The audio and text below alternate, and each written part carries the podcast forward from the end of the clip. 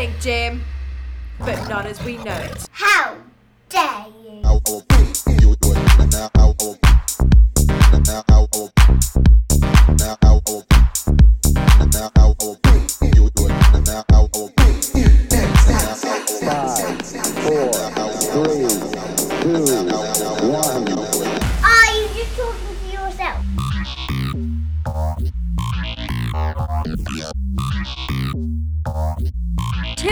Zero. two. It is 7 minutes to 5 pm on Thursday, the 23rd of February, 2023. And you are listening to the Bashcast.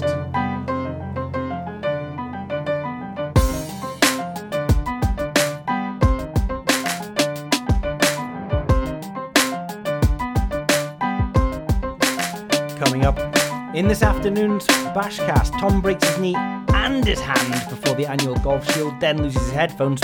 But did he win? Horse racing, comparing the ROI of horses between the exchange and horses by BB Algo in 2023. Soft online bookmakers, seven suggestions for slowing down restrictions. The Player XG model, we're nearing the final corner of this model now with lineups and scorecast models added to the tool. A golf update, downswings and sanitary products. William Hill suffer a massive outage during the Super Bowl, and American customers cannot get paid. And the WSOP schedule is out. What are we playing? And are we playing it this year? All of that and more coming up in the afternoon Bashcast.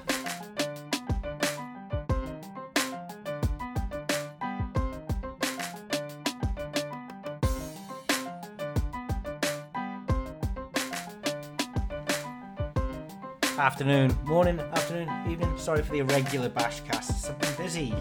I have been going to coffee shops and writing for some reason because I enjoy it. Although I've broken my hand. No, I haven't broken my hand. I've hurt my hand. I think I've broken my hand. So the writing after a period of time is quite painful. Not like so. I, I will go to a coffee shop in the morning. By lunch, I think I have to stop because my hand's hurting. But I pretty much filled page after page after page on my notebook. I'm enjoying the old coffee shop and writing just now. Sort of, especially on a fast day. Except I just, I'm, I am a bit caffeinated, overloaded. So I haven't written for a while, and I find that being in the house is too distracting because if you try and write in the house, um, you I end up putting the virtual reality headset on, playing some golf on it, or just tidying up, getting the Hoover out. Do you know what I mean? You, you, end up just for some reason. Well, I end up just trying. If, once I have like a few seconds where I can't think what I've got to write, I then get up and go and do something. And there's too much distractions, especially with computers and iPads and everything like that. So leave it all behind. Just take a pen and paper to the coffee shop in the morning, and then just drink lots of um, Americanos, extra black, extra no sugar, all the way up until lunchtime when my hand starts hurting. And then, especially when I wake up in the morning, it really hurts then because self inflicted, no sympathy, but I'm falling apart. Everything in my body hurts just now. Um, I was playing a cricket game. There's this cricket game on the virtual reality on the Oculus that is brilliant fun. And you, you're in the MCG, the huge cricket stadium. And you've got this unorthodox right arm bowler who bowled it short and it was an absolute peach just to launch it. Like that this is leaving the stadium. This one you get it on the half volley and it, on the bottom of the bat and it is just gone. And the game is great. It's really realistic. Like if you catch an edge you catch an edge. Um, if you if, if, you miss the ball you, you're going to be stumped. You have to dive backwards. It's really good fun this game. So anyway I took three steps up the crease because he bowled it short and I went to launch it out of the stadium, and I swung the bat, which is obviously the controller in the real world, real world, as hard as I can to launch it, and I smashed my hand against the fireplace in the living room. Really, like full speed. Imagine like you're just throwing a bat, swinging a bat as hard as you, and fast as you can, but there's a brick wall in front of you, and you don't know because you've got the virtual reality uh, headset on.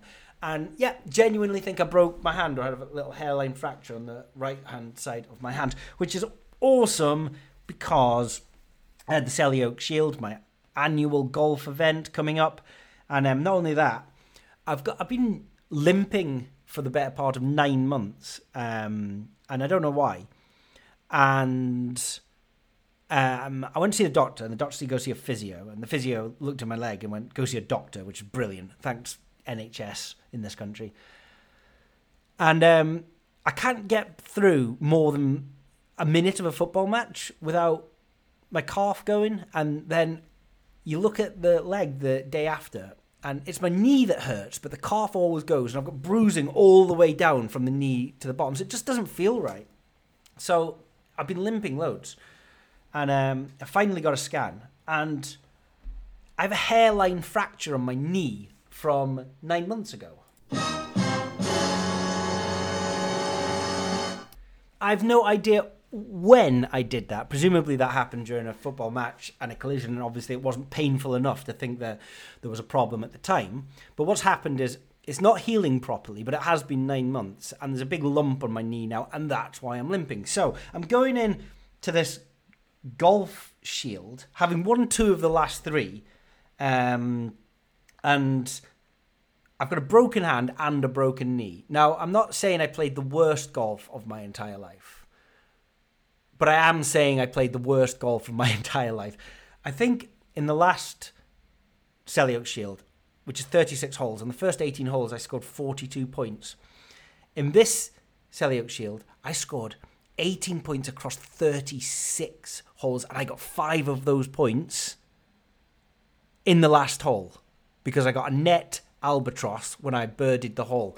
You stop caring, you drive it down the fairway, you get your eight iron out, you chip it to the front of the green, and then because my chipping was diabolical all week, I mean everything was diabolical. Driving was diabolical, irons were diabolical, chipping was diabolical. Chipping was really diabolical. I mean, I was picking up. If I went in a bunker, I was picking up and leaving because I wasn't getting out of the bunker. So I took my hybrid out and just like like a snooker shot, dinked it onto the green. It, it, from the minute I hit it, it was never going anywhere else but in. And so, because that happens on the 36th hole, golf is a great game. It's a wonderful game.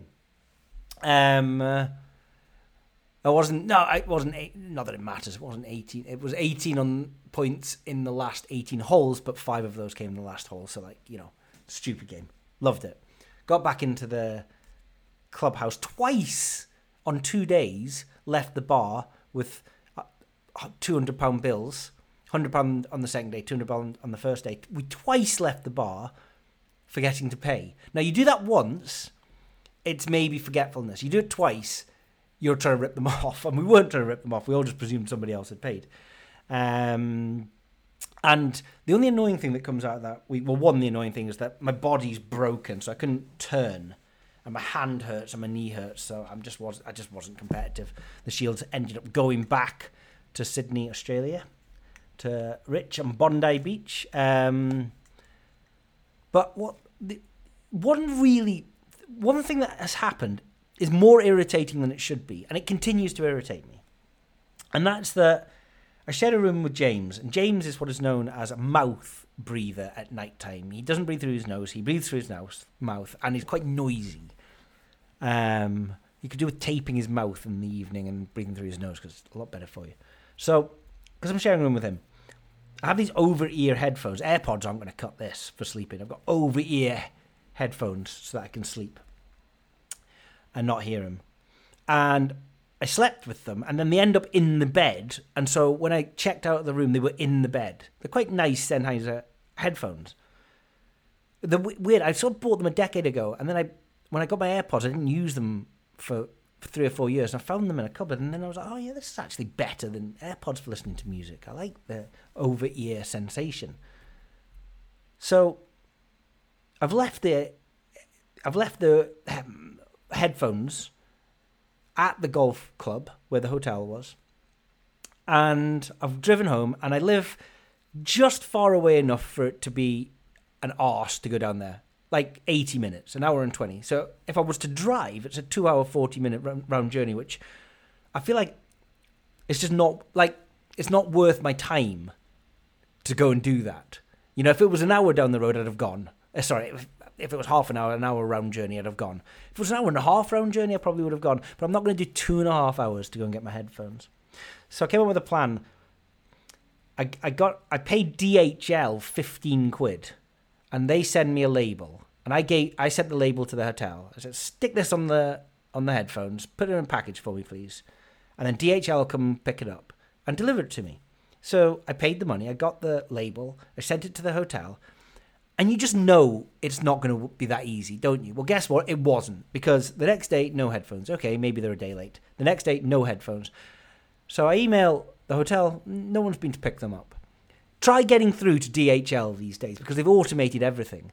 But finally, I got my tracking number in this thing, and they say, "Oh yeah, we're picking your headphones up tomorrow." It's like, "You are? Okay. Well, you're three days late, but fine." Well, they didn't. So I phoned them up. We're picking them up tomorrow. Every day you phone them up, they say they're picking them up tomorrow, and I feel like I just should write this off now because I had a mate in university, and he got a car parking ticket, and he didn't think it was fair, and he fought it for three years. Now, regardless of whether you think that there has been an injustice or not. I think the fine was 30 quid, and for 30 quid, it goes away. It mentally goes away. It just disappears. It goes, right? It goes away. Just pay it and it goes away. I know you feel hard done by, but I'd rather, if I, if I was hard done by, pay the 30 quid and for it to disappear than to fight it for 30 years because that's taking up mental space that I could be spending on other things. Could, you know what I mean? I've got, life is way too short for those kind of things. Well, th- this is that instant because now I feel like I can't just leave it because I paid DHL 15 quid and they haven't done anything. But I can't get through to them. They haven't done what I paid them to do. And the, the amount of time I've now spent on this, I could have driven down there and got them and come back. And I'm really irritated by the whole thing. And there's no solution. We're just going to be in this limbo for the rest of our lives. And when I die, it's going to say Tom Brownlee, March 31st, 1978 to March 31st. Why am I going to die on my birthday? Yes, that 2078. Here lies a man whose headphones are still at the bloody golf course.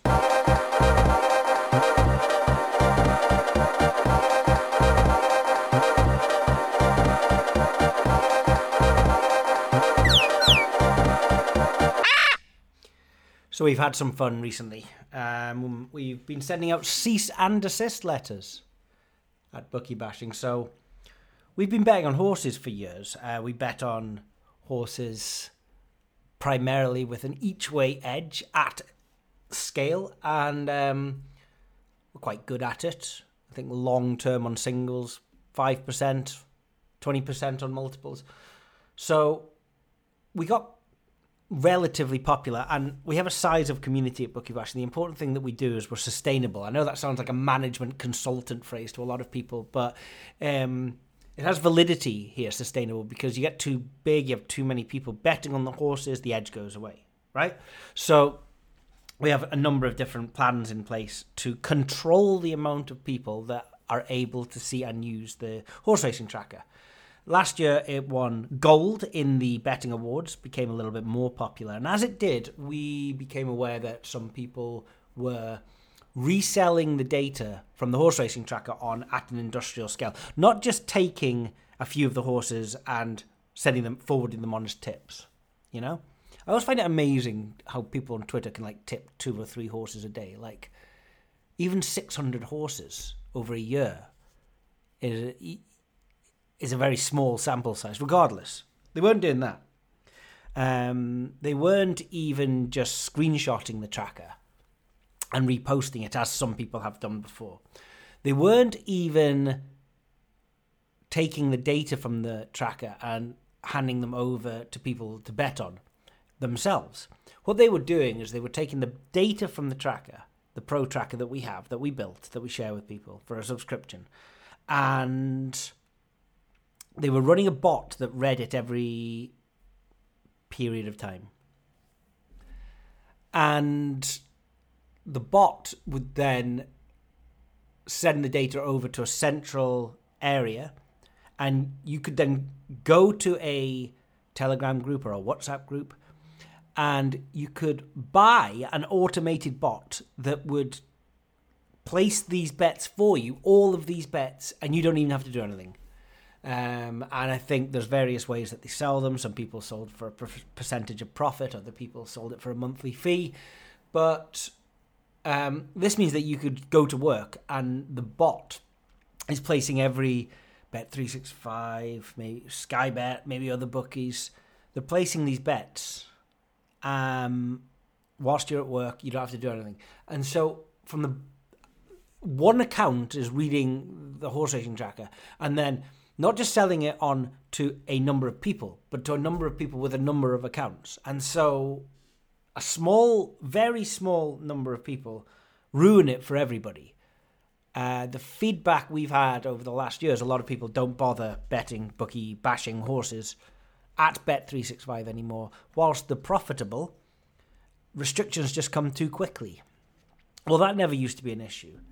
That's an issue because these bots are collecting the horses and then set, you know, automatically placing them on people's accounts. It's ridiculous. And the people that advertise this have no idea about sustainable value and anything like that. I mean, if they were thinking about it, they even have to. They're killing their own edge. So if they were trying to profit out of something like this, it's it. They're killing the golden goose that they're earning a pretty penny from.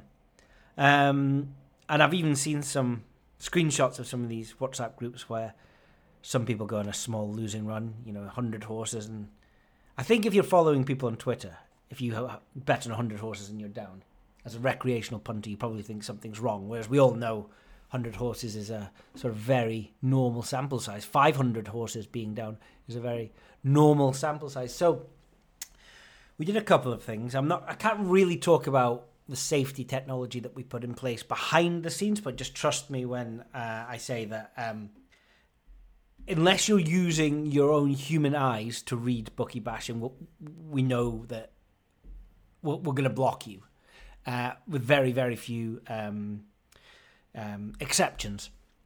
People that genuinely want to use an API feed for automatic scraping of the data, we've come to an agreement with.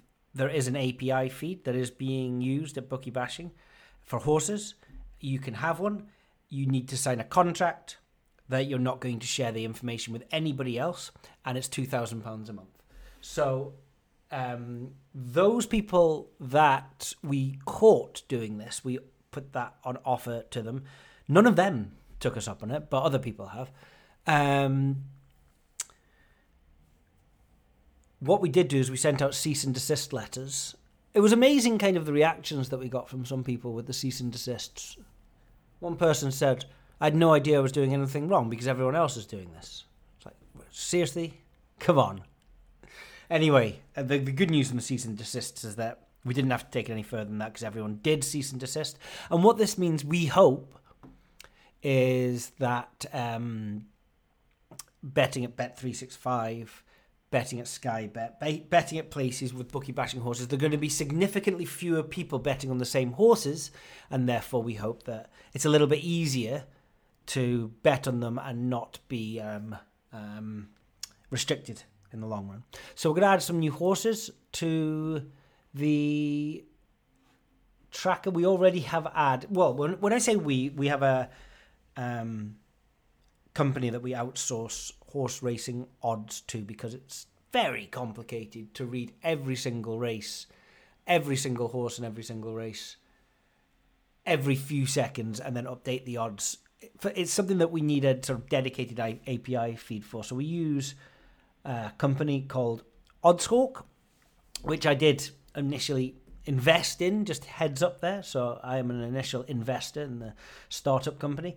Um, but of course, I've got, unless you've tried turning it off and on again, I've got absolutely no technological input or prowess that I can bring to the table here.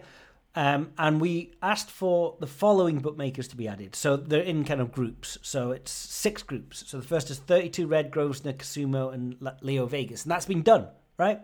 So that's complete and they've been added. Um, because, you know, as accounts get restricted, you want to look a little bit further afield, and I understand that. So we got those in. Um, and then the next is BWin Sporting Bet, which I believe is being worked on right now. After that, it's um, Star Sports. Sorry, Ben. Thanks for the hamper. Then it's uh, the Fitzbear, Fafabet, the Pools. Isn't Fafabet the worst name for a bookmaker? Uh, and then Karamba, and then Bar One Racing. So sort of six sets there. I don't have any visibility over um, when any of this will be done. Like for just for context, um, we sat down on the 23rd of January to request these new sets of bookmakers, and the February the twelfth was the first set, thirty-two red Grosvenor, Casumo, Leo Vegas. So maybe three weeks, just under three weeks for the first set. So if that's indicative of every set, which it may not be, then that maybe is an idea of timescale. And yeah, uh, less people betting on them hopefully means that we can have a little bit more sustainability on them in terms of the results. Um, we int- we noticed that at the end of last year we had a little bit of a bug in the results. It didn't affect any ROI reporting. What it did do is that we didn't know which horse was a BB Algo horse and which horse was a default horse. What's the difference? Right? So we like BB Algo horses because these are the horses that we come up with the probability of the place ourselves in house. It could be four o'clock in the morning. There's an absolutely zero information in the markets. Everything's at SP on the exchanges. Well, we've still got a probability for every horse, which means that if you take the BB Algo and you bet on it, the bookmakers, the only thing they can go off is uh, to restrict you is the fact that you're profitable, right? Because they're not benchmarking it themselves from the exchanges or anything like that. The default uses information from the markets from the exchange. Look, when there is a liquid exchange, you would be supercilious not to use the information there, and you should be using it probably over our information, our estimates, our models, the BB algo, because there's a lot of things that the BB algo doesn't take into account, such as race composition and um, going up in class and down in class and color of the jockey's hair and whatever patterns that you might want to notice. Um, although we have discussed, do we want to bring thing, stats like that into the horse racing tracker for people? Not something I'd use myself, but then I do use stats in golf. That's why we've got the metrics graphs. So should we bring in up in class, down in class, trainer jockey combination, things like that. I don't know. Let us know if you think that that would be a good idea if you do use the horse racing tracker. Kind of a, sort of builds it up to a next level of people, sort of super users that want to bring in their horse racing knowledge. But I do know some people sit down with Timeform and pro form and put it next to the bookie bashing horse racing tracker to sort of filter out their horses to maximize their EV. So we couldn't tell at the end of last year, like the last six, seven months, which horses were BB Algo and which weren't. Uh, just it was a bug from a download that we do behind the scenes. Just that one little field. Did, as I say, didn't affect the ROI, didn't affect the EV on the trackers, didn't affect anything. It just meant that we didn't know which horses we recorded would be Algo or not. So we fixed that, and from the 1st of January, we're actually now doing a proper, larger data exercise to collect as much information on the BB Algo as possible to see to see how profitable it is over 2023. So it's the 20 1st of February right now. Um, as I do this podcast, it'll probably be out on the 22nd or the 23rd. Um, and we've logged 6,062 horses. So if you were unit win staking on those 6,062 horses, um, the ROI long term, incidentally, over 100,000 horses is, uh, is it 5.2%? let's just call it 5.2% whilst I bring up the results here. So the default metric, and bear in mind the default metric generally brings in all the information from the exchange when the exchange is liquid.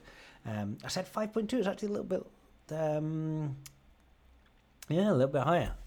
5.9. So there you go.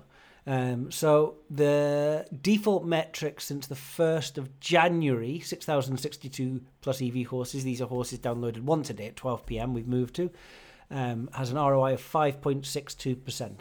Okay.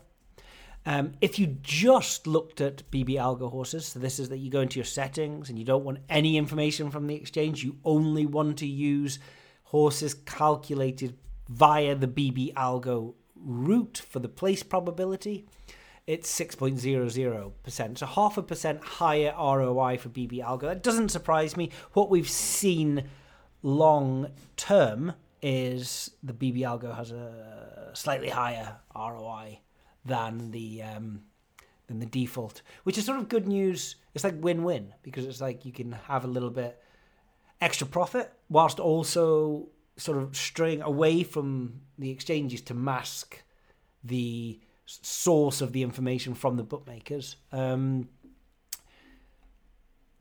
uh, yeah, and hopefully profit a little bit longer term without restrictions. Ladbrokes have performed pretty poorly. I mean, they are the lowest sample size Coral Ladbrokes with only 480 So we've got six different bookmakers in those 6,000, right? So that's an average of a 1,000 per bookmaker, but it's really weighted towards Bet365 and Sky Bet, who between the two of them take up about 65% of all of the plus EV horses. Ladbrokes is only 480, so um, they have a tiny share.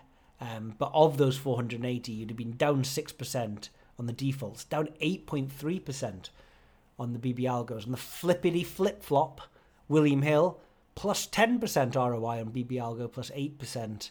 So William Hill is the strongest um, performing bookmaker. Ladbrokes is the only bookmaker that is recording a negative return just now. And um, the BB Algo is more profitable at Bet365, William Hill, and Paddy Power. Um, and it's less profitable at Betfred, Ladbrokes, and Sky Bet. So there you go. Three, it's more profitable. Three, it's less profitable. Look, we're talking about sample sizes less than a thousand. So we do need a little bit more data this year. But yeah, overall, 6,062 horses, 6.00% ROI for B, B Algo, 5.62% ROI for default. I wonder what it will look like at the end of the year. And yeah, uh, th- those are, of course, doing singles, do the multiples, and you're looking hopefully at 15, 20, even 25% ROI and more if you can apply some filtering and things like that.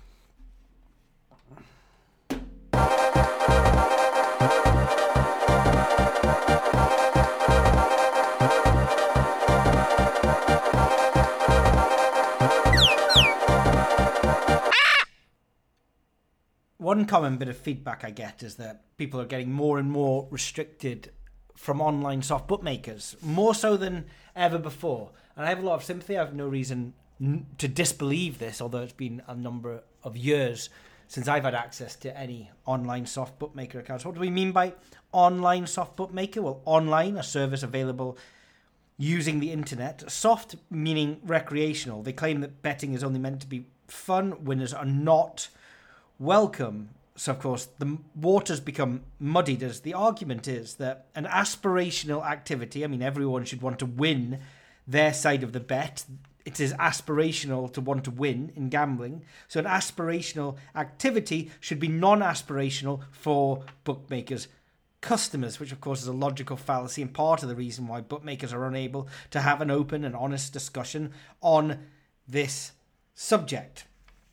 And bookmaker, which is defined, and I looked this up in the Oxford English Dictionary, as a person who takes bets, calculates odds, and pays out winners. That's the Oxford English Dictionary. I think it would be quite reasonable for us to write to the Oxford English Dictionary in 2023 and challenge this definition. But why are online soft bookmakers so easy to profit from? I mean, if you were to build pyramid of return on investment.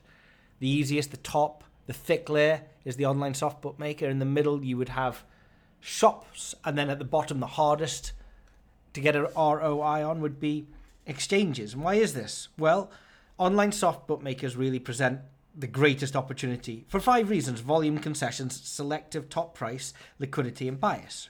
Right? So, volume's outrageous at online soft bookmakers. I mean, today in 2023, there are arguably more markets on more events than ever before. We're spoilt for choice. Not long ago, half time would have been an exotic market, and now we're looking at headed shots on targets, passes, tackles, tries per half, 180s per session, score casts, anytime casts, win casts, time casts, the list goes on. So, with all this variety brings the opportunity for targeting whatever market we desire. We may not be able to beat the match odds of the Champions League because that's shaped to within an inch of its life, but we don't have to because we've got all of these secondary and tertiary markets that we like and we can focus on them instead. And volume won't be an issue, unlike perhaps at the exchange. And also, logistically, we don't have to leave the office. In fact, we don't even need to walk up to the office because the world of online soft bookmakers is purposefully designed for interaction on a smartphone. Denise Coates realised this 20 years ago from a Portakabin in Basford and that's the reason why the world's richest businesswoman lives there and not in Manhattan, New York. Volume is king in the world of advantage play, and any good bet can lose and any bad bet can win. And the only thing that separates the wheat from the chaff is volume. which means that because we can get the most amount of volume on online soft bookmakers, they are the most attractive. The second reason why they're the most attractive is concessions. Um, rec- bookmakers want recreational punters through the door, not me or you if you're listening to this podcast. They want losing punters through the door, and to do this, they dangle the carrot of concessions. This is their USP that separates them from their competitors. The other online soft bookmakers, a sign up bonus, a free bet, a refund offer, and appetizingly for us, these concessions turn negative equity bets into positive equity bets. Less appetizing for us, bookmakers started calling such behaviour abuse. And since I've got the Oxford English Dictionary open, the definition of which is to treat with cruelty or violence, especially regularly or repeatedly, as if engaging in the concessions that bookmakers offer us is somehow comparable to jihadi John. So the next reason online soft bookmakers have the highest ROI is the ability to shop around for top price. If we fancy a particular bet, keen to have a shot on target, for example, then it would be prudent for us to go and find who has got the top bet. If you saw a television for sale at Amazon, sorry, a top price. If you saw a television on sale at Amazon for £600 and the same TV on online TVs.com for £500, then you would be a fool not to take the cheaper TV. Some bookmakers claim a loyalty argument here, as if such behaviour is against some unwritten moral code between bookmaker and customer. They're living in cloud cuckoo land. That money is my children's inheritance, not Jeff Banks' children inheritance. Put simply, who do I have more moral responsibility towards? Loyalty to a corporate bookmaker and their faceless shareholders, or to my own bank account? So it could be argued that it would be irresponsible for us not to shop around for top price. And if we are unrestricted, which is a big if, then we've never had access to more bookmakers with more markets to compare against each other for top price. And if you don't want to put the legwork in, then odds comparison services like Oddschecker make life just easy for you. Why, by the way, do bookmakers put adverts up on Oddschecker and plaster full of affiliation. It's another logical fallacy in the swamp of logical inconsistencies that make up online soft bookmakers. The fourth reason why online soft bookmakers have such attractiveness and high ROI is liquidity. So exchanges do struggle with liquidity. The advantage of online soft bookmakers is exactly that it's not a problem. Where primary markets can be efficient to the point that they are difficult to exploit, secondary markets can be easier, and bookmakers set market liabilities based on their own perceived confidence and risk tolerance to each market. And it's very rare that we would experience an issue with liability unless we're somehow smashing that max bet button Liability limits increase from the emergence of the market right up until kickoff when they are at their highest. This is because as a market opens, it is then open to being shaped by sharp and syndicated money. The closing line is hypothesized to be the sharpest line, the closest indicator to what the true or real odds are, which is why a form of restriction in horse racing is to be able to bet only at starting price at SP. By the way, betting at SP can still be profitable long term, but we'll come back to that.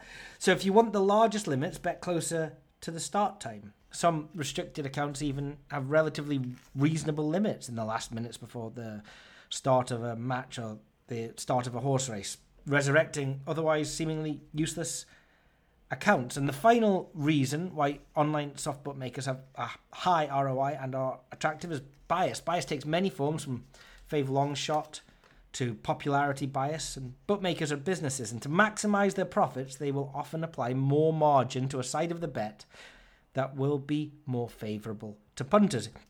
If you were offering 10% markup on a coin flip, so a coin flip is probability 0.5 on both sides, so 10% markup, so exact markup, the same markup on both would equal 0.55 on both sides, which is roughly 1.82, right? 8 to 11. However, if you knew that there was an imbalance in selection preference from your customers and the vast majority were going to bet heads, then you could offer all the markup, all the 10% on heads, which would be 1.6, so 0.6 or 1.6667, and none of it on tails.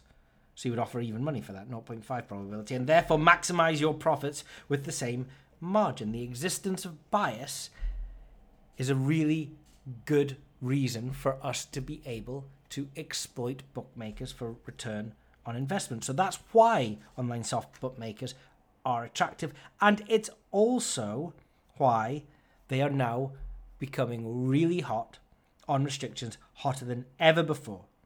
Right? So, what is it that we could do to sort of circumnavigate restrictions? Some of these should be obvious. I've got seven ideas written down here. So, the first is an easy one, it's the big one avoid ARBs. Simply, if you bet at higher odds than the lay odds of the exchange, you're profiled as an arbitrage player and you're restricted. So, here's a big idea don't do it. I mean, how services exist that automate the identification of arbitrage bets as anyone's guess, but you could even have done it by accident. You can come up with a value bet and you work out the fair odds. And if your fair odds are the same as the lay odds, then you may just be seeking out arbitrage opportunities. So be aware of what's on the exchange. Personally, I like to kind of only target to liquid markets or markets that aren't even on the exchange for this particular reason right? Secondly, avoid boosted odds. So this great bet was six to one, and it's now eight to one. Well, for starters, the six to one was definitely bad. The eight to one isn't even necessarily good just because it has a now before it. But even though some of these boosted odds are bad, blindly taking them doesn't necessarily translate blindly into profits. It doesn't necessarily mean that we won't be restricted, even though some of them are bad. Bookmakers have an algorithm that monitors the ratio of boosted odds to normal market odds that you're taking in your betting history. And if you fall on the wrong side of the line, then you'll be restricted. Where is the line? We don't know, but we can avoid it by avoiding the boosted odds. Thirdly, account priming. So the account will be monitored most closely on the first few days and first few bets, and for this reason, we can engage in a practice of account priming. The very first bet on an account may be the qualifier for a new account matched bonus. Try not to deposit exactly that amount. If it's bet 10, get 30, try betting 5 or 20 or 100, just not 10. You'll instantly have separated yourself from those who simply want to target the sign up bonuses. For the first bet, don't be too sharp. A multiple on random selections with no rhyme or reason may be a pretty good option. You're sacrificing the EV on a few bad bets at the beginning to allow yourself to place a larger amount of sharper bets further down the line. Don't bet the qualifier at low odds and the bonus at high odds. Be careful with that because you're standing out as somebody that knows that the equity of a bet whose stake is not returned increases as the odds increase. I mean, how would you know that? Unless you were pretty sharp. Fourthly, go big early. Not going big early is a common regret with advantage players. It isn't so much the size of your bets, but the sharpness of them that draws attention. Let's say you take over your friend's Bet365 account and they have a five year history of placing £1 bet builders and 25p lucky 15s. How easy would it be for Bet365 to notice a distinctive shift in the pattern of the betting? What could that shift represent, I wonder? Almost always it represents a shift in the skill and sharpness of the better recreational player becomes advantage player, starts betting 10 times bigger, and as a result, the bookmaker has an easy profiling job and restrictions soon follow. If you're going to be betting for more than peanuts, go big from the beginning or risk accelerating restrictions. This was most evidently seen with the case of that lass in Northern Ireland who went from a recreational 18 year old student to someone placing £150 lucky 15s thirty thousand pounds worth of wages on weekday um, horse racing and winning a million pounds, which was subsequently not paid to her. Number five, place multiples instead of singles. A consultancy firm was asked to review a massive bet history on behalf of a bookmaker with the objective of profiling customers, seeing what actions were most likely to be indicative of accounts that were sharp, presumably defined as those that are in long term profit and those that are recreational, presumably defined as those in long term loss. I've said this a number of times before, but the number one indicator of sharp betters over re- recreational betters is the placing of singles instead of multiples. Number six, placing same game multiples, known as your odds, requester bets, combo bets. Bookmakers carry the assumption that these combo bets have the highest profit margin and anyone that bets on them, they see as being a mug, being recreational, and they're pretty good for not just account health, but even rehabilitation, getting larger limits on seemingly restricted accounts. And seventh, seventh better SP. One tactic infrequently used to profit at a bookmaker is betting at starting price. This is because one of two scenarios exist for customers who bet at SP. Firstly, the bet steams, in which case the customer loses out because they got a lower price than had they taken the odds at the time. Because they bet at SP, the bet steamed in, they could have got 10 to 1, it steamed into 5 to 1, they're going to get paid at 5 to 1. Secondly, the bet drifts, in which case the customer is not beating the closing line and the bookmaker can assume that it wasn't a long term profitable bet at the time of bet placement. Either way, it's a win win for the bookmaker when customers bet at SP. However, if we bet at SP and we can work out a way of doing it with long term positive equity bets, then we play the bookmaker at their own game. I've done this before. I've been part of a team that went around betting shops and would bet at SP on horses that even at SP, when the odds could be lower than the odds that I took at the time, the composition of the race and the particular horse meant that it was going to be a long term plus EV. So those are seven strategies for maybe delaying restrictions, but look, there is no magic bullet because of this one fact. Simply being in profit in the long run can be enough to be restricted. And that one statement is impossible to escape when the objective is wanting to be in profit, which is why it is so hard to maintain and continually run and escape restrictions from online soft bookmakers.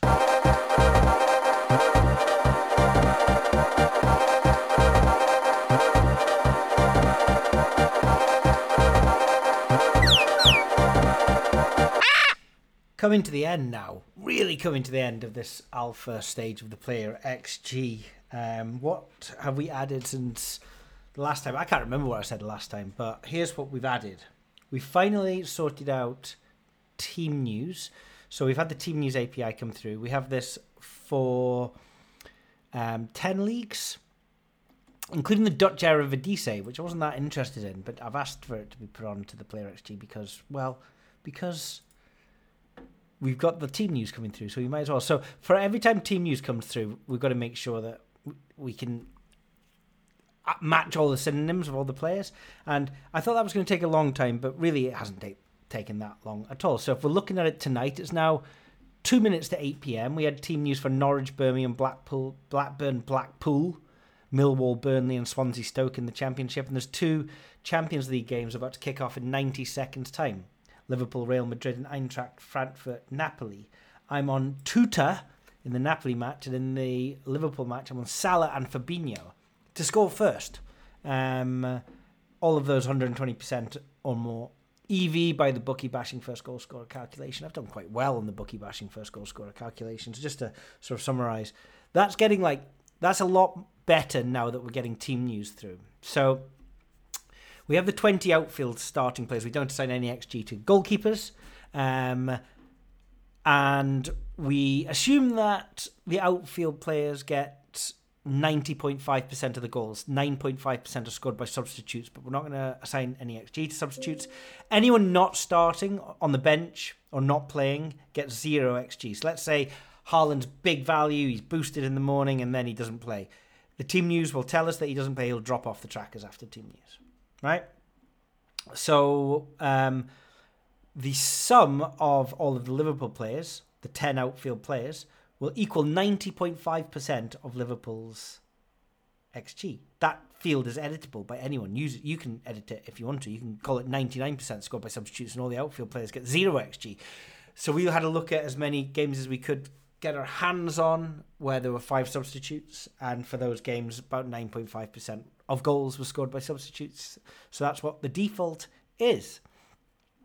Because we were using the markets to come up with AGS, like say Betfair Exchange was telling us AGS. I've spoken to some pretty senior people. I sat down and met with a couple of the guys who do anytime goal scorer prices at Ableton odds, and they were they hate the the exchange prices. They're like they're just they don't like them at all. They don't think they're they're in any way indicative of fair odds, which is very interesting. Um, they much prefer bookmaker price with margin on top. But my hierarchy just now is exchange first, then bookmaker, and then after. But if the Betfair back price is higher than the bookmaker price, we use that. So it's interesting that they hate the exchange. Maybe I'll move away from the exchange in the future.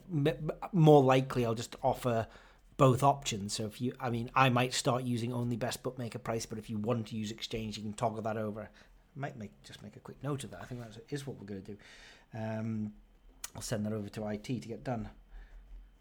So after we normalize it, so we've taken the AGS as the in, sort of market price, and then we get XG by reverse Poisson from that, right? And from the XG of every player, from Benzema 0.4 XG, I can then do 101 different things from monitoring drifts and steams to coming up with my own first goal scorer, two plus, three plus, so on. Um, but after we normalize it, we then get a new AGS number. Sometimes it's exactly the same. But if it's different, I can then go onto the exchange and start trading around AGS. Because AGS was the input before, I couldn't do that before. So I've got AGS as a little edge there, FGS, which I use quite a lot. I'm, I am monitoring thousands of players on the exchange who are all 100% or more, 100.1 or more EV. And I'm going to make that data available soonish. It's not the data that's the issue, it's how do I create the UX. I don't just want to dump it into an Excel spreadsheet. I want to make it, you know, I want to make it in a, really good UX that can be interrogated. I've got numbers for 2 plus and 3 plus using in house probability distributions because I didn't think that looking back in historical data they equaled a Poisson probability distribution. Shots and target does. I didn't think goal scorer does. Well, according to my senior trader friends, I may have got that wrong. They think that's just a sample size problem. They think 2 plus and 3 plus is direct Poisson. I'm not sure myself. So just now, it's an in-house probability distribution. I've gone back to that, and I've actually asked someone to collect a larger data set for us to interrogate there. Okay, so we're gonna. That's something we're gonna hone. Um, uh, and we finally got our heads around the scorecast and anytime scorecast model. I was an idiot, so I came up with a scorecast model, and it seemed to be logically bulletproof. But the problem was, it was making everybody plus EV on the exchange, even when there was a back and no lay. Just everybody, and that couldn't be right. The price was just much bigger on the exchange. Guess what I'd done wrong? I was comparing my anytime scorecast numbers to the scorecast on the exchange. So that's anytime scorecast against to score first and that score. Stupid. So what actually happened was I was kind of right, but there was an easier way of working the the um, formula out. So um, basically, just take the correct score line and work out you from that from that probability of that correct score line, the probability that any player scores first or scores in the game based on the team xg and based on that score line it's pretty simple math. So we've got the next to the standard view we've got scorecast. Anytime scorecast wincast anytime wincast what can i see with these numbers I can see that Layers are having a field day on the exchange. I think when Salah's like fair odds of 40.5 or whatever, 20 will be going on the exchange because I think what's happening is people are just turning up to the ground, logging on to Betfair, having a little mug, uh, and they're just taking anything. The, the, no consideration. And the guys that are laying the bets, if you're a fan of value betting at 1.02, um, then. Uh, that's where that's where the value seems to be. Um, maybe not me personally, but there may be people out there that like value betting lays at 20.0 and higher. So, and you know, I've seen, I've actually seen some value sitting around on some stale lines at Bet365 and other places in the scorecast model as well. So the scorecasts new, the anytime scorecasts new, the wincast new, the Anytime Wincast is new, and they're all sitting next to the standard view that you can toggle across on the Player XG page. This page really comes into its own um, after team news, after the normalization. That's when we're getting AGS price, FGS price, two plus, three plus that are really powerful. That are really like like the XG of the starting twenty has to equal most of the goals that the team are expected to score. So if the markets have got that wrong, if they don't have as powerful a tool as we do, then um, uh, uh, we get the edge. We're sort of first to the information there. So the player XG tool, what was the other one we updated? All of that's available now in the bet builder as well. So you can load up like FGS, Wincast, Scorecast, even a player to score between two and six goals if that's what you want the probability for, and under two goals if that's what you want the probability for. Um, player stats was the other one. So we had this tool that was called the shots on target tool, changing the name of it to player stats. It used to just be shots on target, but since the early days, we've now got rid of the stupid big graph at the top. Which was really just uh, when we had a couple of games and maybe eight players, but now we've got so many players. That is an incredible goal by Darwin Nunez, who I have not bet on, but he's just backheeled that into the net.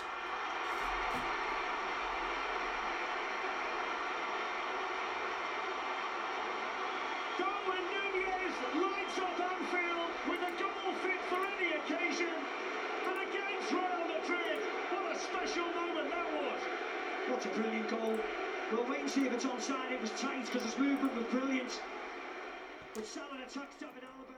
Yeah, it should have been Salah's goal because I was on Salah. Um, Nunez, if interested, had 0.38 predicted goals from this game. The anytime goal scorer. Price that we had was 2.96. He was 8.07 bookie bashing first goal scorer price. It was only 7 on the exchange. So, despite the fact that first goal scorer was 7 on the exchange, we didn't make that a value price. 2 plus was 16.01. 3 plus 114.65. If you're on 100 to 1, 3 plus, you'd be laughing now. Because we made his um, first goal scorer 8.07, even the exchanges made him 7.00. Betfred DDHH of 9 to 2 of 5.5 was never going to be value. And so Betfred have got away with one there, offering 9 to 2 on David Nunez, or Darwin Nunez, sorry. Anyway, the player stats tool. We were traditionally just doing shots on target. We got rid of the big graph. And we've now got shots on target, shots, assists, cards, tackles, and passes, all using the same kind of methodology to work out the expected stats for all of those, and um, they're all available in the bet builder if you want to track them live under Bookie Bashing Advanced Stats. So that's just some changes that we had for the player XG with the team lineups and the scorecast model and the player stats, and we are now where we want to be. And I think I'm ready to take the tool out of alpha, and now we go from development stage to mass data monitoring. So I'm monitoring every single player at the exchange. Oh, I think I just talked last time about the difficulties of exactly what do you monitor at the exchange. And the answer is I'm just going to monitor everything. So I'm monitoring the closing line, I'm monitoring the best EV, I'm monitoring the average EV. You know what I mean? I'm monitoring the mode EV, where it's the, mo- the EV for the most amount of time. So all of these things are getting monitored, and therefore, you know, if there's any argument that one reporting technique is better than another reporting te- technique, well, all reporting techniques will be available. So now it's just a little bit of, it won't even be that long. I reckon a couple of months before, the summer, before the end of the season, we're going to open up this data set. We're going to do some analytics on it and we're going to see where exactly the big value was hiding. Because I promise you this the one thing about the, the player markets is that uh, for advantage players, the, the domain of two different types of people. The only real other type of people that have got an edge in this market are those with a bit of inside knowledge. So maybe you get the team news early, maybe you know someone's injured, maybe you've got some binoculars out at the training field and you just happen to know something that everybody else doesn't. Given that the vast majority of us cannot be that guy, the only other people that have the ability to exploit and profit on the goal scorer and player stats markets are those that have access to pretty efficient, decent, fast moving, live information. And that's what we have got our hands on here. We are simply disseminating information as efficiently as we can so that we can go to the markets with better, with more data than and most other people playing in those markets are, other than the guy with the binoculars and the Mac up at the back of Wast Hills watching Birmingham City training ground.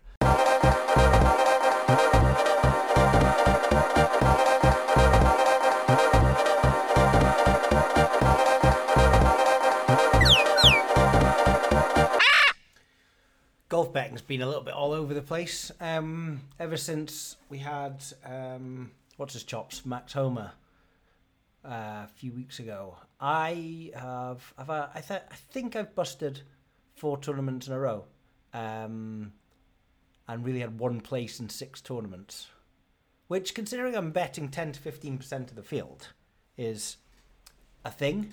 Um, so you know, let's just look at the last four. I think I've busted the Pebble Beach Pro Am, Singapore Classic, Phoenix Open, and the Genesis Invitational.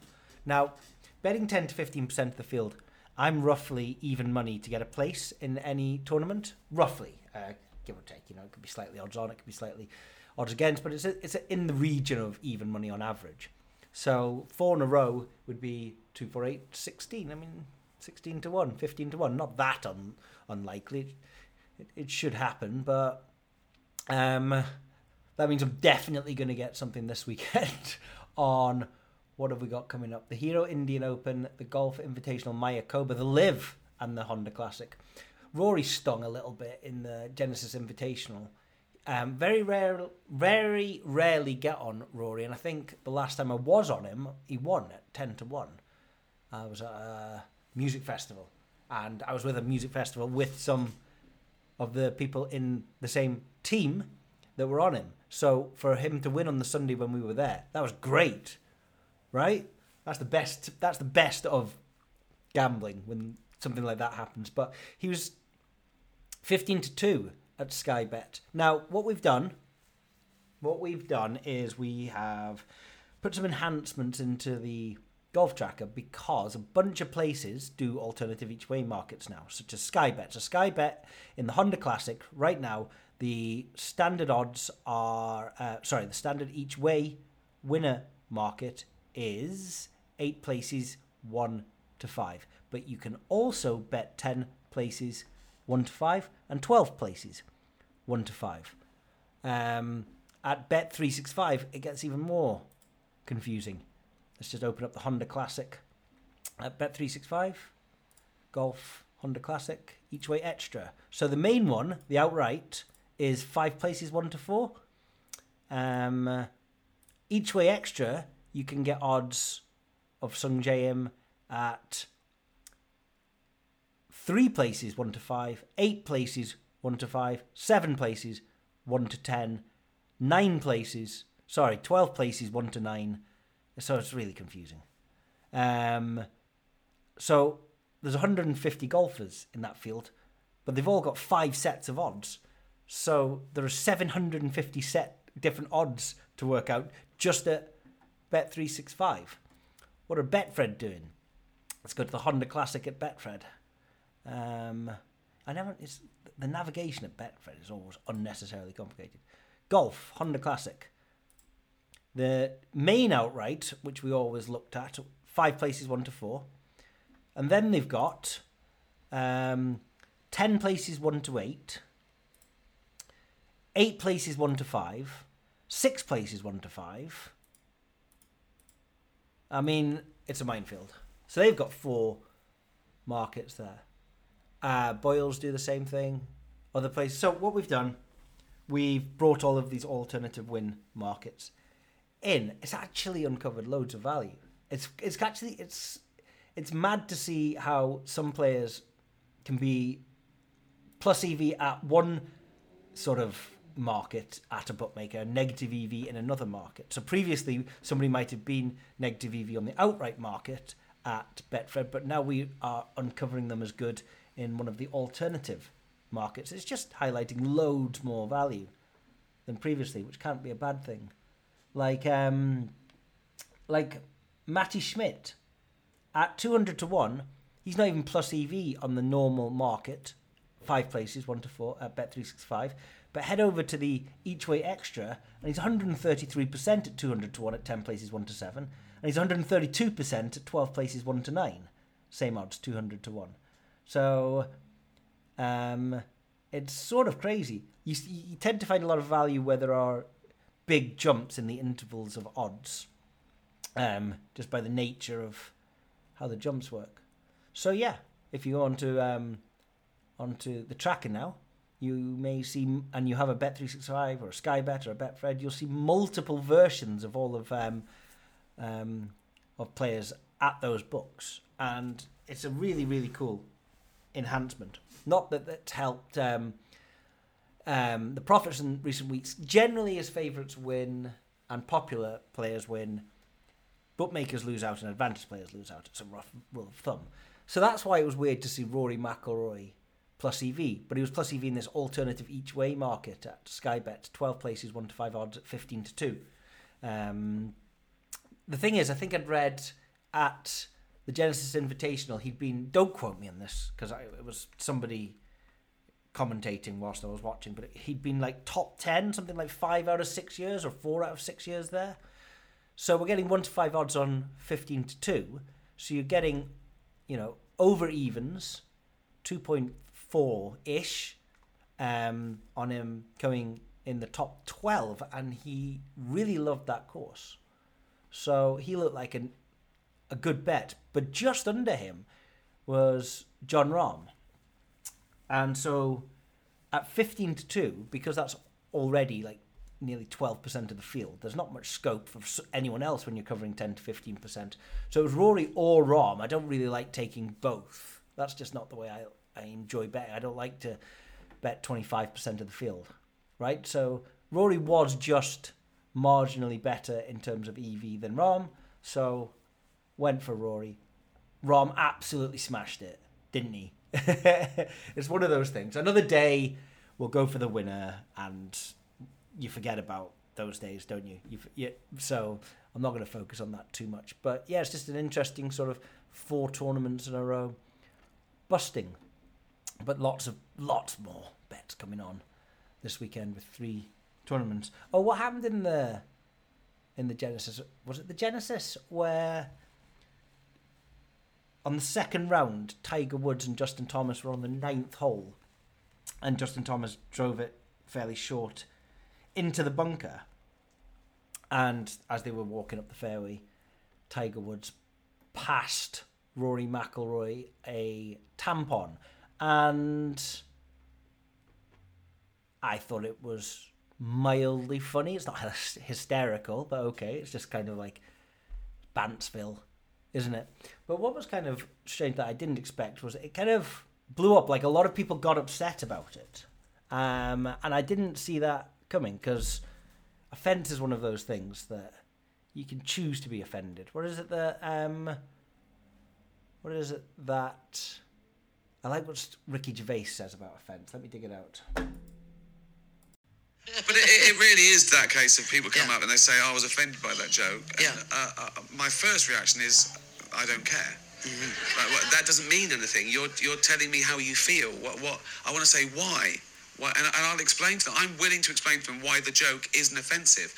I, I, I'm not one of the people that think I'm going to say what I want, I'm going to be as offensive, and then go fuck you as a joke. I actually, I'm willing to explain why it's not offensive.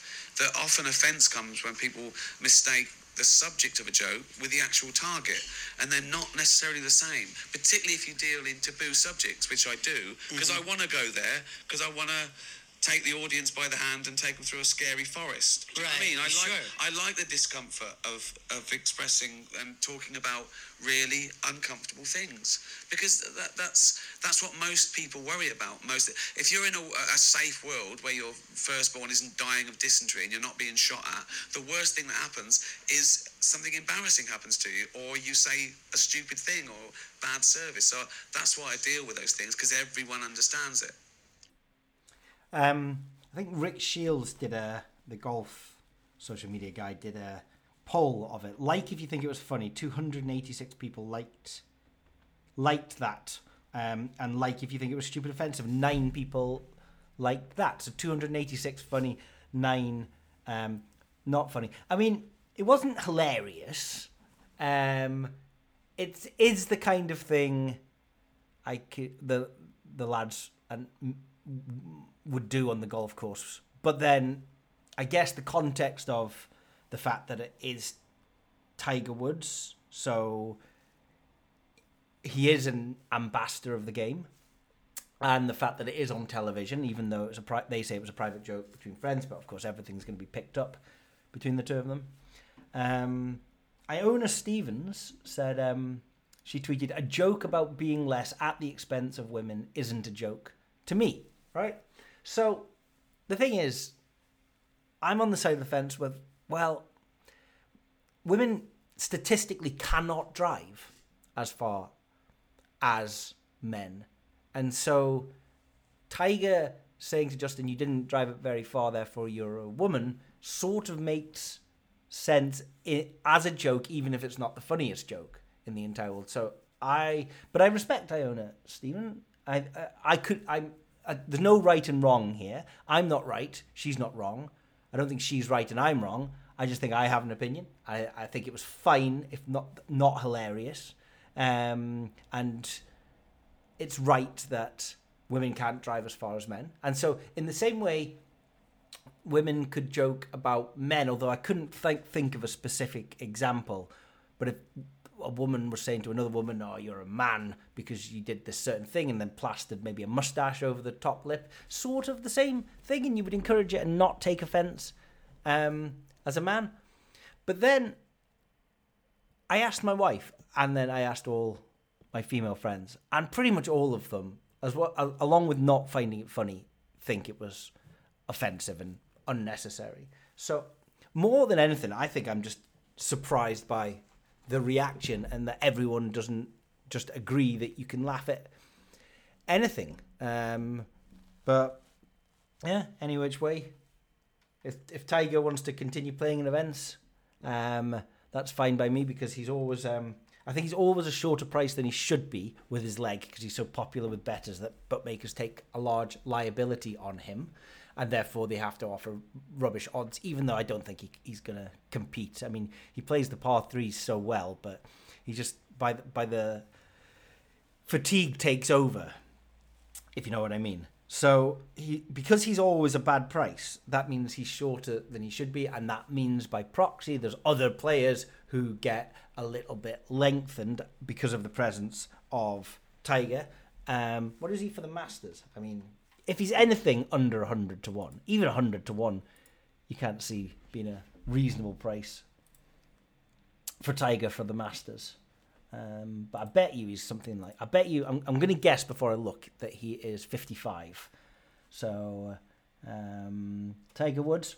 I promise you I didn't look. I promise you I didn't look. God, I should just set the markets.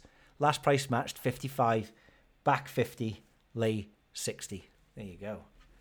Well, he's not. I mean, that's the same odds as Shane Lowry, Viktor Hovland, um, Brooks, Hideki Matsuyama. Tiger's, Tiger is the same. Tiger's favourite over Sam Burns, Patrick Reed, Joaquin Niemann, Justin Rose is playing well again. I mean, he's not statistically uh, got a better chance than those players. He's 55 because he is a um, he's a recreational crowd favourite. But I mean, he nearly lost his leg in an accident a year ago. So yeah, there you go. Tiger wasn't that funny. Even if it wasn't offensive, it wasn't that funny.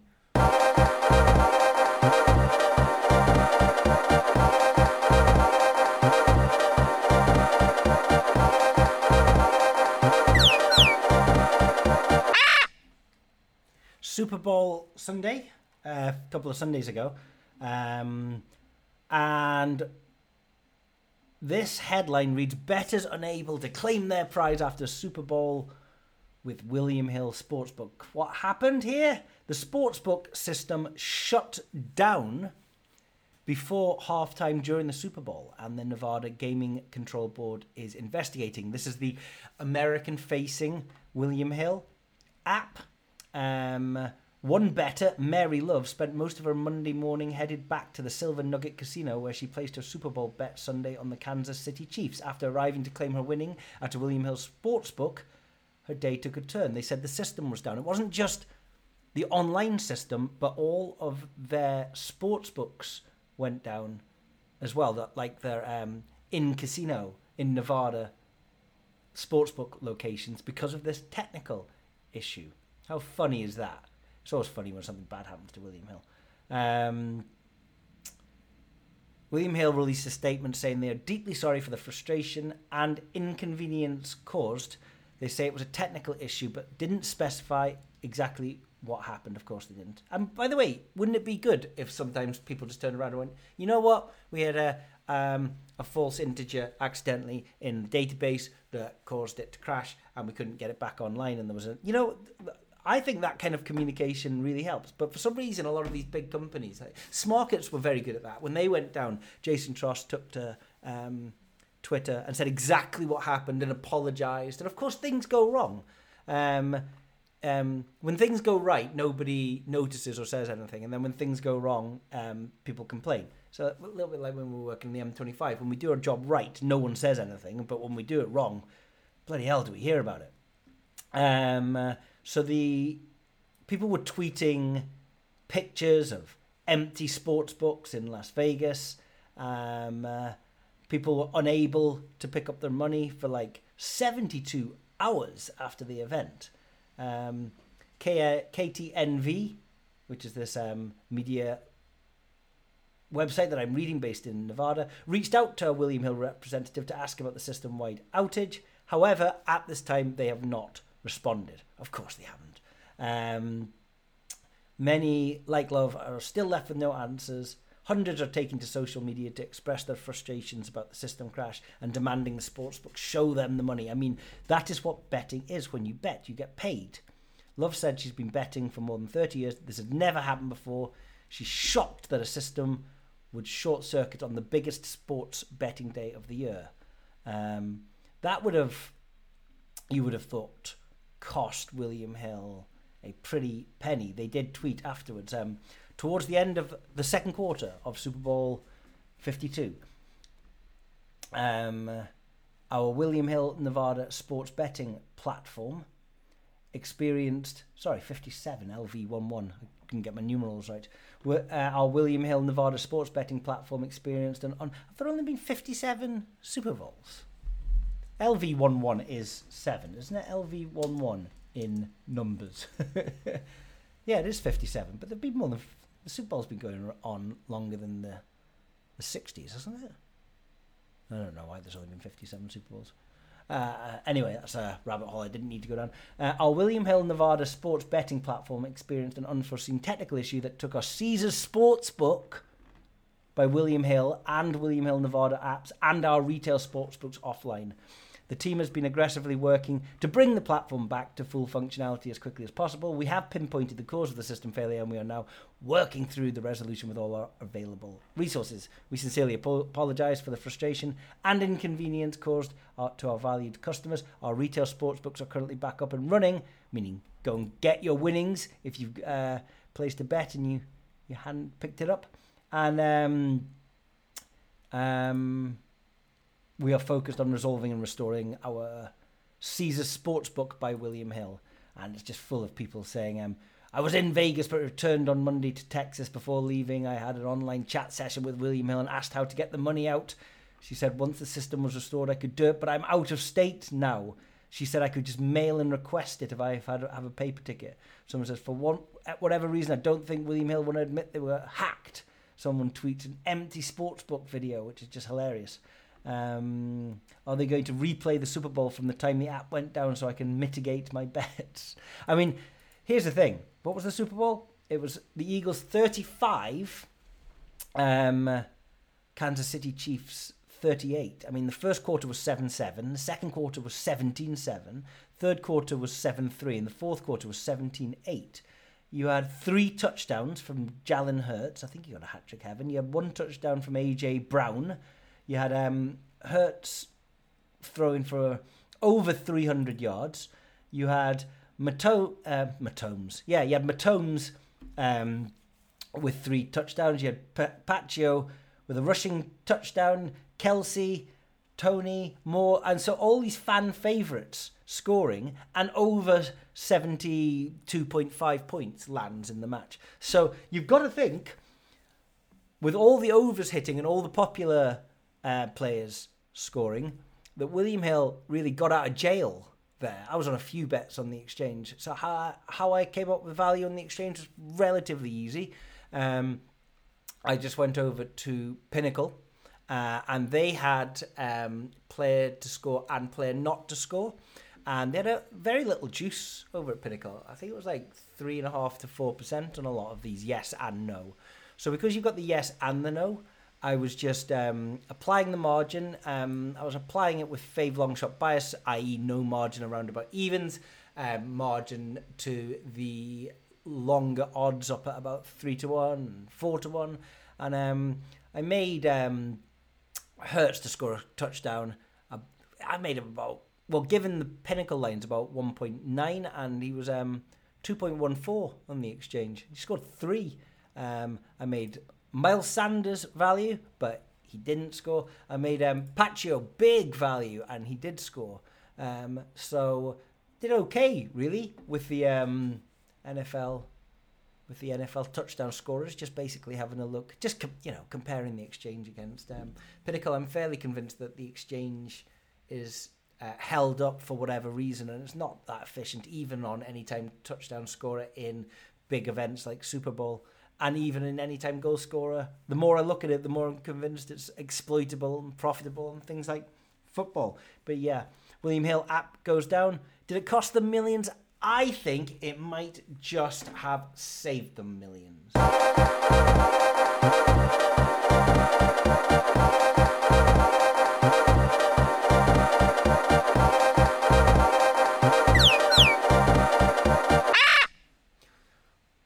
After a multi year absence from the WSOP due to COVID and children being born and various other life reasons, I keep meaning to go back. Um, it's now at the. It's moved from the Rio. It's the last time I went. I played the main event in the Rio. I min cashed with just a handful of chips when the bubble burst late at night at like midnight or one o'clock in the morning. Always great fun when the bubble bursts in the main event of the World Series of Poker. Seriously, they are, it is pretty electric. Everyone's stalling for the life, and like so the beers are going down at every. T- that's what happens, right? It really sl- grinds to a halt. Like let's say thousand and fifty are paid.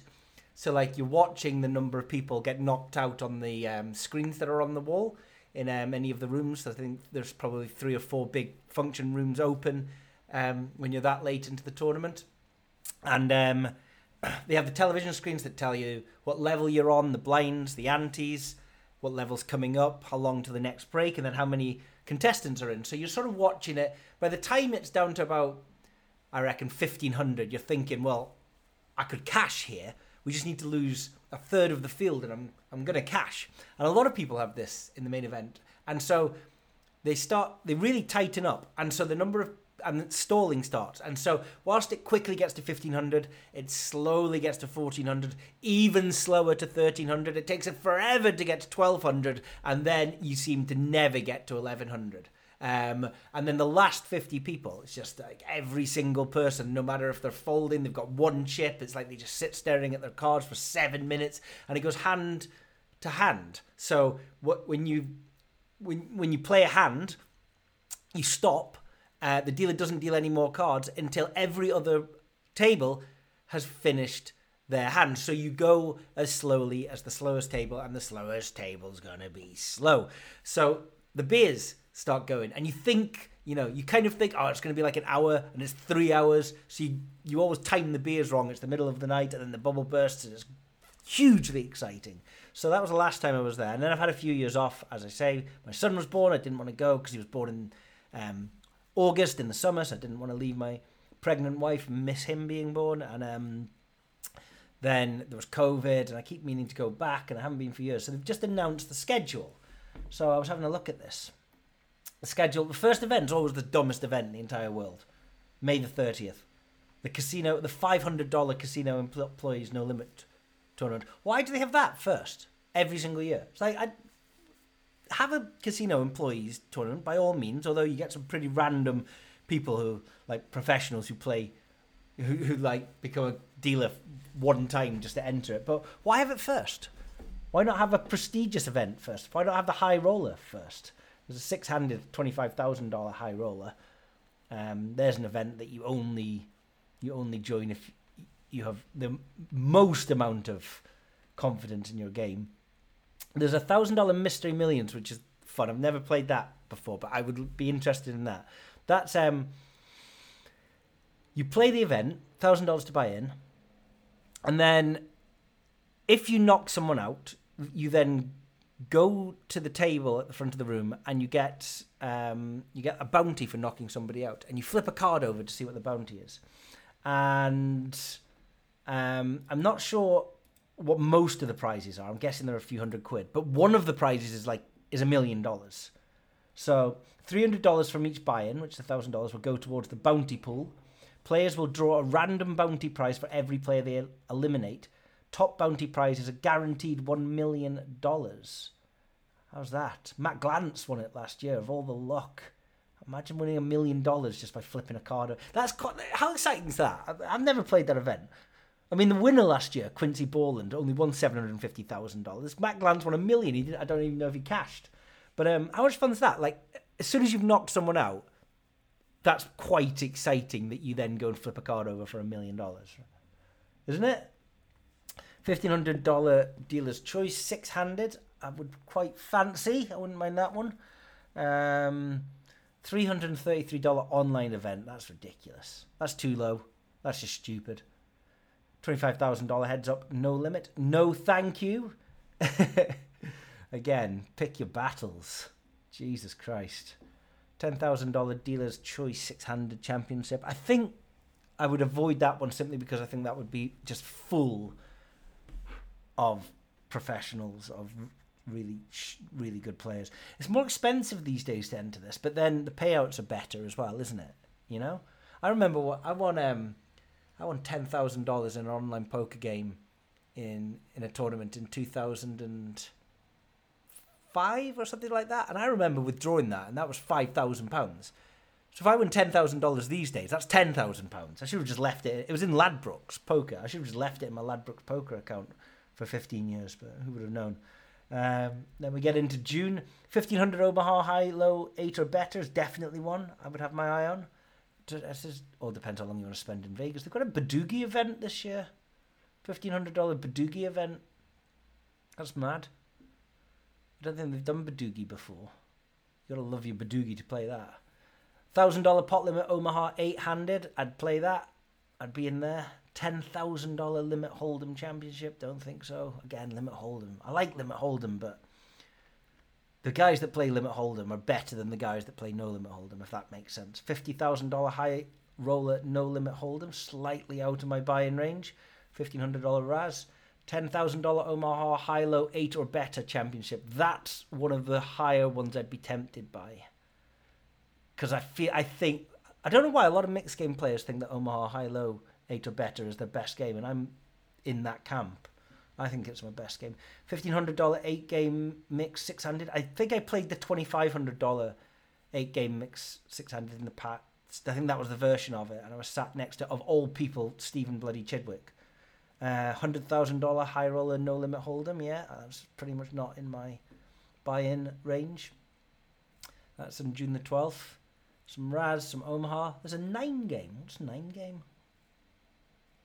What, what do they add to eight game to get nine game? I don't actually know. Let me just open that up. Um, no limit hold'em, seven card stud, Omaha, high low, eight or better, Razz, pot limit Omaha. These are all normal. Limit hold'em, no limit two seven triple draw, seven card stud. What's the one? Oh, they they add in no limit do seven low ball. That's a that's a that's a swingy game. No limit do seven. It really is. I wouldn't know if I'd be comfortable playing that. I mean, really good players put you in some really difficult positions in no limit do seven. They really do. I think that's the problem. Fifteen hundred big O. Yeah, I'd be in that. So fifty thousand dollar poker players championship. No, thank you. Uh, where's the fifteen hundred horse? I would play that on June the twentieth. Now I have to be here for about four weeks because I'm playing games from the beginning of June through to late June. I love horse though. I would really enjoy that. Ten thousand dollar horse championship.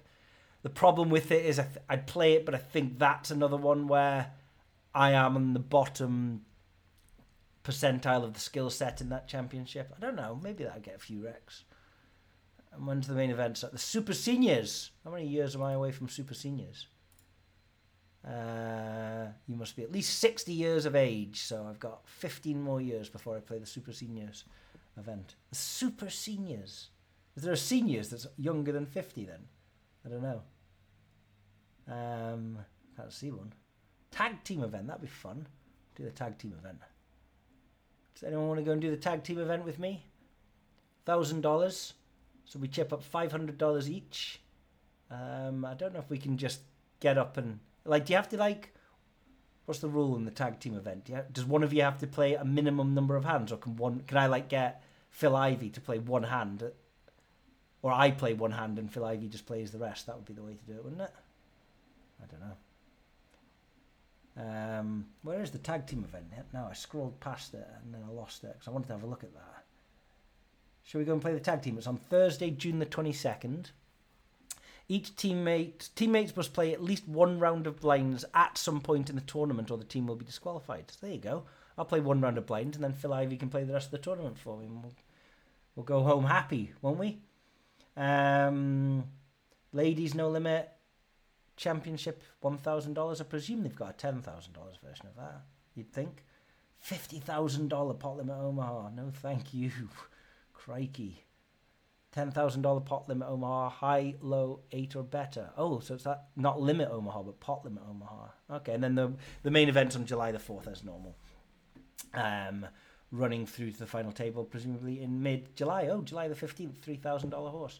So yeah, I was looking through this and doing what I do normally every year, which is just writing down all the events that interest me and trying to figure out what date range I would be able to go at. Um, one of the things I enjoyed a lot last summer was taking the whole summer off with the kids' holidays, and it looks like the kids' holidays, unless I make the final table, will start just after the World Series of Poker ends. So that's reasonable enough timing. So I was writing down the thousand dollars, fifteen hundred dollars, three thousand dollars, and ten thousand dollar events that I would like to go and play. Just trying to figure out when the window was- but something was sort of eating away in the back of my mind whilst I was doing this. It didn't feel right a couple of weeks ago, me and my daughter were um, looking at the BBC News website after the earthquake, and it was awful. It was really bad. And there was a video of a seven-year-old girl who was dug out of the rubble alive with her alive four-year-old brother. And my kids are seven and four, so it was really hitting home. And my daughter wanted to do something. She wanted to do something to help. And we were coming up with ideas like, do we do a sponsored swim or a sponsored walk? But I didn't want to ask people for money because I've done a Ukraine charity event in the last year, so I've already asked people for money, and there's a real bad cost of living crisis going on. People are worried about electricity bills and mortgages and the price of orange juice down in Morrison's. So um, the whole thing wasn't adding up to me. Um, the, the the sponsorship wasn't working. I just donating myself wasn't going to work because there's billions of pounds worth of damage. And sitting down just writing a list of these thousand dollar, fifteen hundred dollar, ten thousand dollar events. If you like, the puzzle wasn't making sense for me at this time, and I think I realised what it was. It was I'm still feeling pretty bad about the earthquake and not really doing anything for it, and at the same time just gambling, gambling loads of money that could probably I could probably go over there and bust all of these events. That's the nature of tournament poker. You can play well and get unlucky and bust them, or I could play badly and get unlucky and bust them. But I could easily go over there with this money and come back with none. And it it just wasn't right for me. And so talked it through with Jen and really came up with a plan and tried to work out if it was feasible and, and as it turns out it is. So tomorrow, instead of taking this money and um, spending it on poker, I'm going to fly out to Beirut tomorrow and then on the weekend travel from Beirut to Syria and I'm going to go across the border, um, which is about three hour drive, including a bit of faffing in the border, maybe four hours, and then from Damascus go north up to where the um, earthquake area was, and basically just solve the logistic problems of traveling there. So that's done now. I've, I've solved those problems. And see what I find. See if there's someone I can help. See if there's something I can help. See if there's somewhere I can help. Just have a look at it with my own eyes. Um, and I think in these times that sits with me a lot easier than traveling over to the Paris in Las Vegas. Paris is great, by the way. It's one of my more favorite strip hotels. If you ever go to Vegas, do the, the Paris is is opposite the Bellagio. It's a good, it's a, it's a fun hotel. But um, yeah, instead of spending all of that money there, I thought I could go and see if it was better served with people that have gone through a really pretty tough time. Um, so yeah, that's my plan instead. So this segment was all on the WSOP, but the conclusion I came to at the end of it is I haven't been for a few years, and this year is probably another year where I'm not doing it, but I am going to go an alternative trip, and um, when I come back, I will uh, document the journey, the trip, exactly what I found. It does mean I'm going to miss the Newcastle Manchester United Carabao League Cup final, the League Cup, the greatest football competition in the world, and my bloody brother and sister have got tickets to Wembley, the arseholes. So I don't even know.